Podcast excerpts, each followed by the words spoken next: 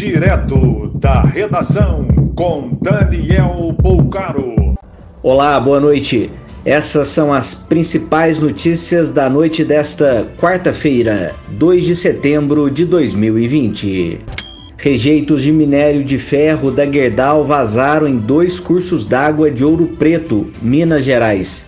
Ainda não há estimativa do dano causado pelo acidente ocorrido na manhã de domingo. Três hospitais de Porto Alegre estão com lotação total das UTIs. É o segundo dia seguido de alta recorde nos casos de coronavírus na capital gaúcha. A Secretaria de Saúde de Santa Catarina liberou o funcionamento de piscinas e área de alimentação em hotéis do estado.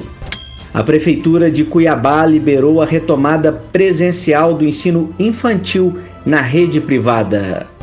Eventos com até 100 pessoas estão liberados no estado da Bahia.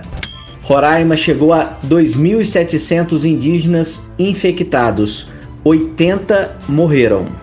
O Hospital de Campanha de Araguaína, em Tocantins, abriu mais cinco leitos para atender pacientes da pandemia.